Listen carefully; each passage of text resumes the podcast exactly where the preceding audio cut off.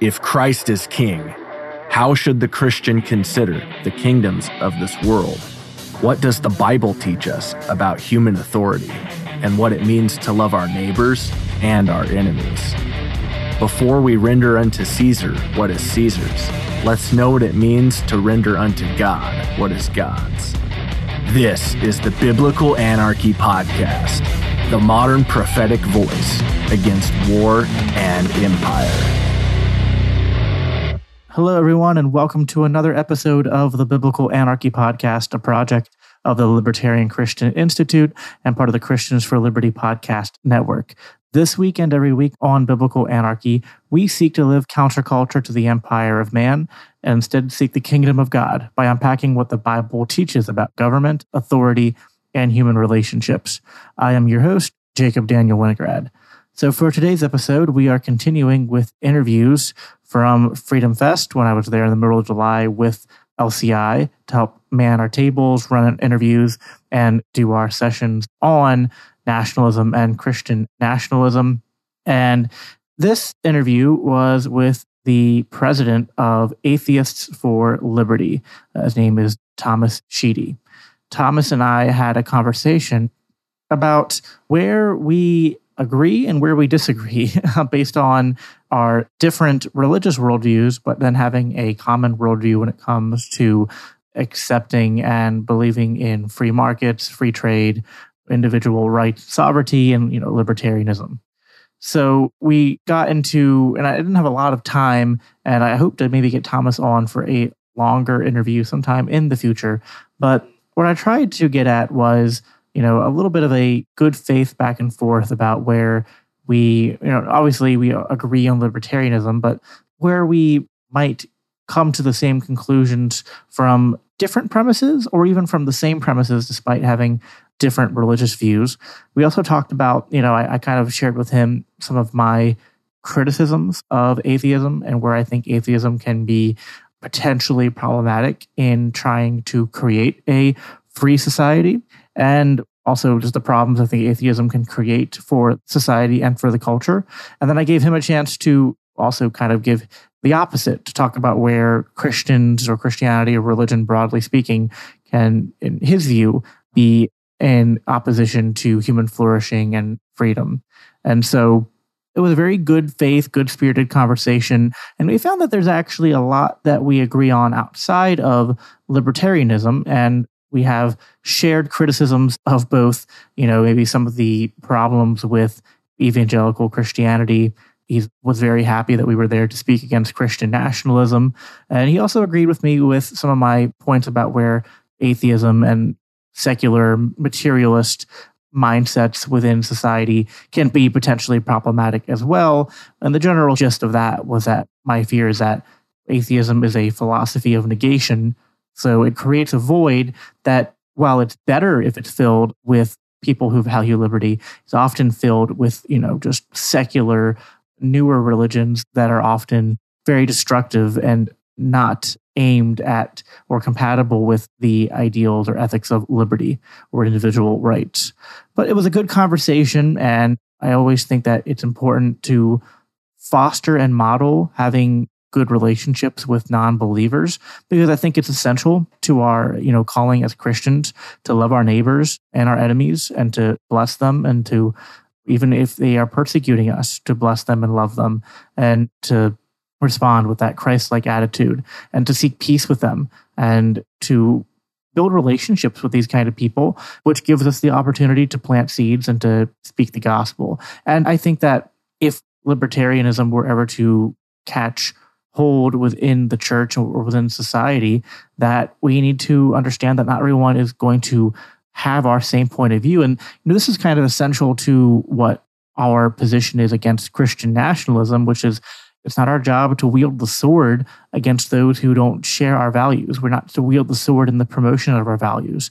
But if that's true, then we necessarily end up in a position where we can promote our values through free speech and through peaceful means. But then, okay, we can either isolate from the world or we can find ways to get along with people, to trade with people and interact with people, and even have relationships with people who aren't believers.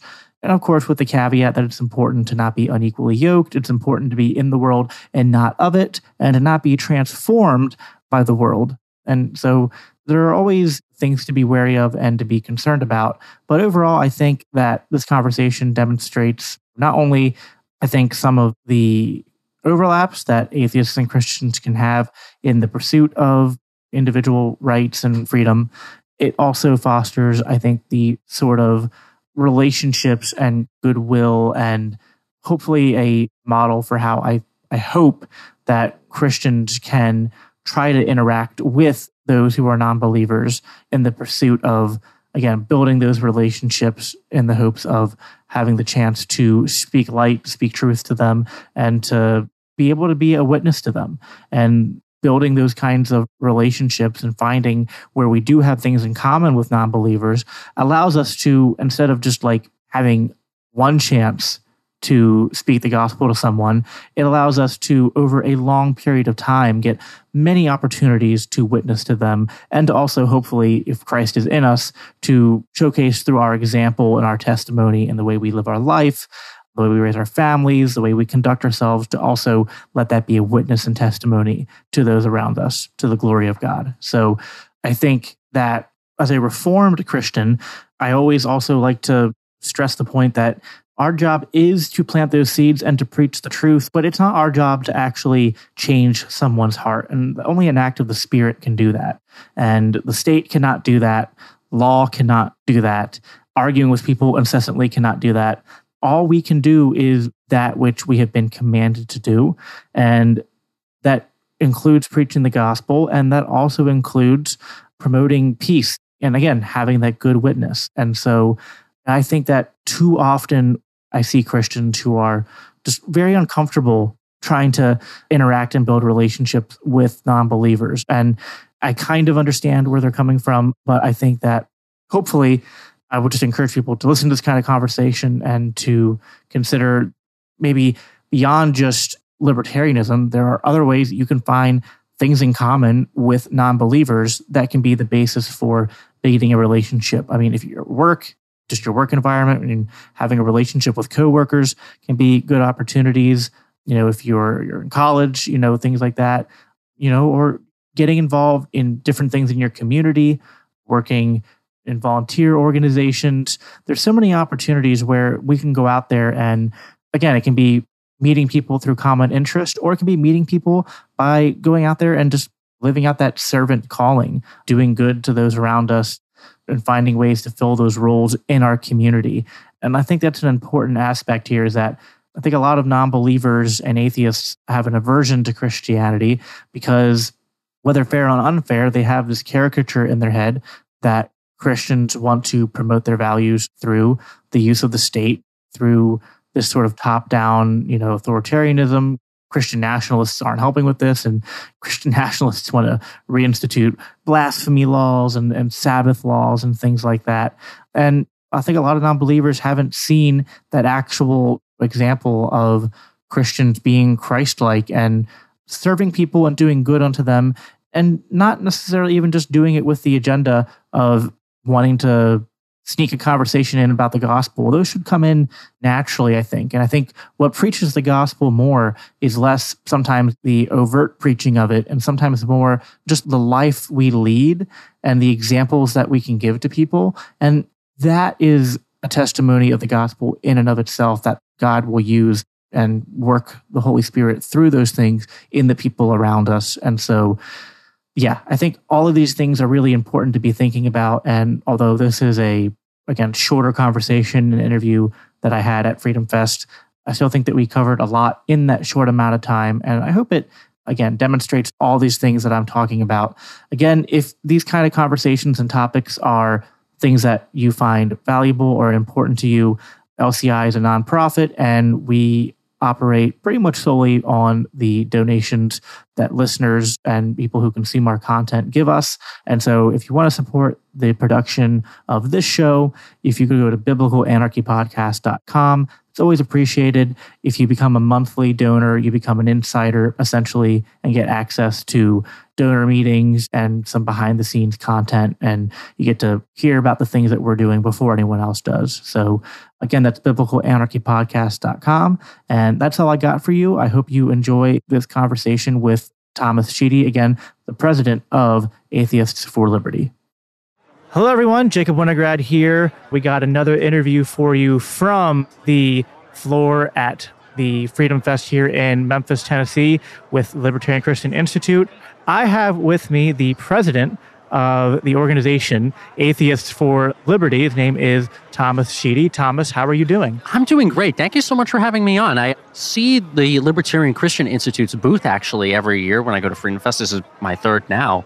And I always wanted to know more of what you guys were about, especially since we're both organizations at Freedom Fest that deal with the topic of religion. It's very interesting to see you guys here. You know, I spoke to a few of your colleagues recently to learn a little bit more about what you guys are about. Yeah, of course. I actually connected with one of your, I think, state representatives on Twitter a while back, though I forget his name. But so I've been aware of you guys for a little bit, and I'm glad we were able to sit down and have a conversation here. So I think it's I've always been very interested in establishing a bit of a collaboration between religious people and religious Christians in particular with agnostics and atheists in the liberty movement. Yeah. Because I think, so I'm an ANCAP, and the name of my podcast within the Libertarian Christian Institute is Biblical Anarchy. So I believe in like a polycentric legal order and a pluralistic society, right. which means necessarily that there are going to be Christians and that there are going to be atheists and agnostics mm-hmm. and people of other religions, and that if such a society is going to exist, we're going to have to find a way to live with each other. Yes. And live with each other peaceably. When I read my Bible, the passage in Romans 12 says to live at peace with all as far as it depends on you. There is no asterisk after the word all. It doesn't say unless they're Jewish or unless they're mm. you know Roman or unless they're a non believer. It just says live at peace with all. And so that mm-hmm. includes people who have a different worldview than me. But it's also important to note that although we have a slightly different worldview on some things pertaining to religion, we do have the same worldview when it comes to liberty. Absolutely. So maybe a cool way to start the conversation off would be how would you define liberty or libertarianism and how do you approach it? So I see liberty as the autonomy for the individual in a free society. Too often people really don't have a full understanding about what liberty really means. A lot of people have politicized liberty in many aspects, linking it directly to the Libertarian Party, the Republican Party, conservatism, what have you. But the number one thing I care about, especially when running a 501c3 nonprofit organization where we have people who care about liberty from all these different parties that really join us, is that do they care about treating me with respect? Do they care about understanding that in this republic we live in a society where we have a First Amendment that allows you to believe in God or no God at all, and to uphold the very Enlightenment values that allow Christians and atheists to get along in a free society? That answer is yes, I'm doing business with you. And, and I would say all those individuals are acting together in the truest sense of that liberty. Yeah, you bring up the First Amendment allows for that freedom of expression for Christians who practice their religion. And we look at sort of like here in America, a lot of the motivations for people who were coming here was the pursuit of religious liberty. And that Absolutely. took the form of being able to practice different denominations. But we even had like Dutch humanists coming over here and people who were trying to yep. live not necessarily within the Christian tradition. So sometimes I get a little annoyed at that whole trope that you get from right wing evangelical that like America was founded as a Christian, Christian nation, nation, which leads mm-hmm. to a lot of like what we're talking about here this week at Freedom Fest LCI has a session. We had a session this morning on nationalism, and this afternoon, actually like in an hour or two from now, we'll be talking on Christian nationalism, which is something that we're very concerned about. I'm sure that's a concern you share as well. It's it's an extremely deep concern for me. I've been going to a lot of conservative and libertarian events, and for a very long time, I sang the kumbaya of we're all going to agree to disagree. The woke is the bigger problem here. The woke religion has taken over all of our institutions. But a lot of people also get uncomfortable with the fact that you have people who call themselves Christians that are on the very, very, very far right echelons that are now preaching this very new concept and relates to Christian nationalism called Christian futurism. It's a term being used more and more so on a daily basis by Nick Fuentes. He's a very, very far right thought leader who's pushing the view that we need to make the 21st century the most Christian century in the history of the world, and we need to do it by any means necessary. It was also an attack against Atheists for Liberty when we had our presence at CPAC for that was our fourth year there. And it's something that's very, very scary because of the fact that we, unfortunately, on the right, still kind of have a political correctness where people are too uncomfortable to talk about religion. I bet you guys have that same problem where some people really don't want to discuss the issue. Mm-hmm. It allows for some of these extremists to come on in and perpetuate their most extreme form of their own faith. And it comes at a consequence of your freedoms, my freedoms, everyone else's freedoms here. And it's really, really scary to see how much these forces have grown, how they've gained relevance. And it's making me realize we need to talk, well, we still need to care about wokeism. We still need to touch on that view. That's a religion that's engulfed all of our institutions with no forgiveness and no redemption. But we need to not forget that wokeism isn't the only religious extreme that exists in this mm-hmm. country right now. And it's really scary to see what will happen if we don't pay attention and don't crush these people in the ultimate battle of ideas and in politics. Right. I love that you described wokeism as religious extremism. And I really do see this as sort of a battle of religious extremism on both sides. You have the Christian nationalists or Christian futurist types, and then you have the secular religion and the woke religion on the other side. And I think there's a lot of people who are just stuck in the middle and are normal, no, normal, and just like you know, I mean, I have a lot of friends who are Christian. I have a lot of friends who aren't Christian. I'm sure you have a lot of friends who yeah. are Christian and not Christian. Um, a lot of my friends tend, back home. Yeah, it, it tends to not be really be an issue in forming those kind of relationships. If anything, as a Christian, I enjoy having a rather diverse set of people that I associate with. I don't want to live in an echo chamber. And, you know, I think for those who value and understand the importance of liberty, we understand that, you know, I think diversity in the truest sense, not diversity in the, the way that the left has tried to right. hijack that term, but diversity is essential to freedom because that's what free markets thrive upon is mm-hmm. diversity, specialization, division of labor, and that riding on the spirit of human innovation and creativity yeah is why we live in some of the most prosperous societies and mm-hmm. times mm-hmm. in human history. Right. Um, and what are some of the things that, if any, when you're talking to a Christian, that maybe you have a concern about or a question about in terms of how they would view the topic of liberty, how they would view government and the use of government. Mm-hmm. You know, do you find anything there that you you often end up trying to push back against yeah. and things like that? So, so unfortunately, I push back against the idea that the whole idea of liberty is thanks to Christianity. That the whole idea of liberty is only possible thanks to one individual sect of Christ believers. And if you don't follow that particular political narrative and political line, you're not actually an advocate for liberty. You're not actually an advocate for freedom. And it's this talking point that the Christian nationalists really push forth. And I really like what you talked about the religious diversity, and especially, by the way, the religious diversity of Christianity that has existed in the history of this country. We've had Catholics in Maryland, German Protestants in Pennsylvania. We've had, uh, you know, various Protestant sects up in New England, Jews in Connecticut, Anglicans on Long Island, where I'm from, all coming together to form this kind of interesting experiment where we knew from the get go that we weren't going to get along. So we had these adult conversations and decided to go against the largest empire in the history of the world, and we beat them. We beat them because we actually understood what liberty really meant. And I think our republic right now is at another crossroads where hmm. right now the sexiest thing to say is, screw you, I'm going to destroy the republic and tear the baby with the bathwater because it's degenerate. Or screw you, this republic was built on racism and systemic hatred and massive loads of sexism. So we need to tear down this evil imperialist institution.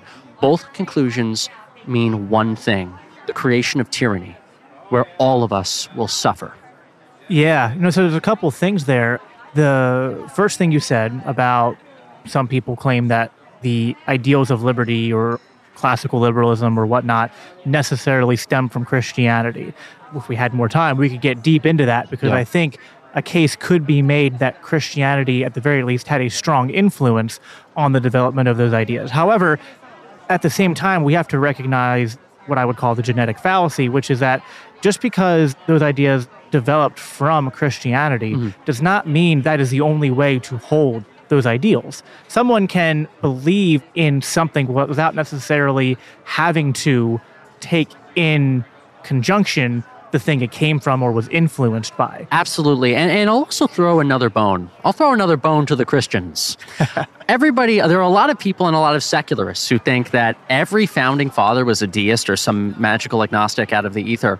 No, it was kind of a very interesting, diverse mix. You had deists, you had sure. people that were even bordering on the line of atheism, but you also had very passionate Christians too. Yes. John Adams was a great example. He was a big secularist in that in the Treaty of Tripoli in 1799, he said America is and was not in any sense founded on the Christian religion, but he himself was our most religious and most Christian founding father.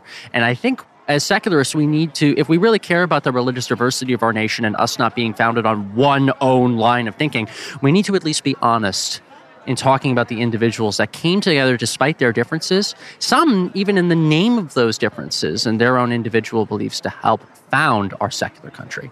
And yeah. that's a conversation that not a lot of people do. So I don't credit Christianity per se in the founding of the country, but I do credit the Christians who came together despite those differences to fight that big empire and to do whatever they could to make sure that us, a band of farmers and workers, could get together to create the greatest nation in the history of the world. Yeah, there's also what you mentioned, which is, you know, we have on one side, you have Christians who are going after what they call degeneracy and mm-hmm. basically saying that we can't have the rights or freedom for people who do certain things that they disapprove of. Right. You have the opposite side, you have the woke crowd who would say that everything's been founded on racism and sexism and bigotry and things like that. It seems to me that we have to do a little bit of, th- I think, damage control, both as, you know, I think the atheists and the Christians for those who are in our spheres. That's kind of why, like, we're speaking against Christian nationalism. We could have just made it nationalism broadly, but no, like, we're Christians. These people are taking, in our view, not just our like religion in vain and selling the name of the religion, but to us, they're taking the name of God in vain right. by conflating things that are necessarily authoritarian and tyrannical with God and the Bible. And yep. you know, I think to your credit, I think what you guys are trying to do is a similar mission to be like, you know, a lot of people in their minds conflate atheism with this sort of woke secular yeah. religion and extremism. And we need to do some damage control to be like, no, there's nothing in someone being an atheist yeah. that means that they necessarily have to embrace that sort of lifestyle or you're or absolutely system. correct. You're totally correct. In fact this is one thing i do say every now and then when i go on podcasts. I used to say it more because it was more of a fresh thing a few years ago. But myself and plenty of other people behind atheists for liberty we were part of the new atheism movement that was a big thing in the 2000s into the mid 2010s we were a part of plenty of other national atheist think tanks and organizations and movement based groups but the vast majority of that infrastructure was corroded by wokeism. We were actually one of the very first movements to be infiltrated by these critical, extreme social justice activists. And so, for the atheists who were normal, I would argue the majority of atheists who were normal, who weren't kicked out, they left. And so, with a mix of those two different categories, a lot of us, we came together and we formed Atheists for Liberty to show that we are not like those woke atheists that are going to defend some of the most extreme aspects of dogma in the name of their religion of social justice, their religion of DEI. If we really are people of science and reason and rationality and free thinking and freedom of speech and freedom of religion, freedom from religion, all that kind of stuff, we have to show it. And so I think we've done a pretty good job so far at Atheists for Liberty in doing just that. And year by year, we grow because we stick to our principles. We don't grift. We don't get attached to the most extreme talking points or most extreme things. I'm a very passionate, even militant atheist, but I make sure that before I go to bed every night, I make sure that am I doing a good job? Did I work harder than I worked the day before? And am I sticking to the principles that I claim to hold, that I claim to tell people? And myself and the rest of the AFL team has been doing just that. And I am proud to be working with such a great group that stands up against these kind of extremes, even when it's not popular to do so. Yeah, well, kudos to you for that. And that's impressive. So, a question, and this is, a, I mean, a bit of a challenge of, of sorts, but I think where I'm going with it, I think you'll agree with. One of the concerns I have about atheism as it pertains to libertarianism, broadly speaking, is that I think it's not necessarily a coincidence that atheist groups were perhaps easy targets for wokeism because I would say what my observation is, you can tell me if you agree, is that atheism is, I think atheists would agree with this definition. It's not really a philosophy of like a positive claim, but it's more of a negative ethos. Correct. And so the downside to that is that it does create somewhat of a void in terms of a broader based worldview and philosophy. And so I think that is one of the pitfalls of atheism that can lend itself towards at least making challenges towards the pursuit of liberty because if you just have an ethos of negation, then what fills the void? But what you guys seem to be attempting to do is actually, I think, trying to fill that void. Yes. Now, obviously, you're not filling it with Christianity, but what you're trying to do is say, okay, you know what, maybe and let me know if you agree with this framing, but it's almost as if atheists for liberty, like when I read that, it's like, you know what?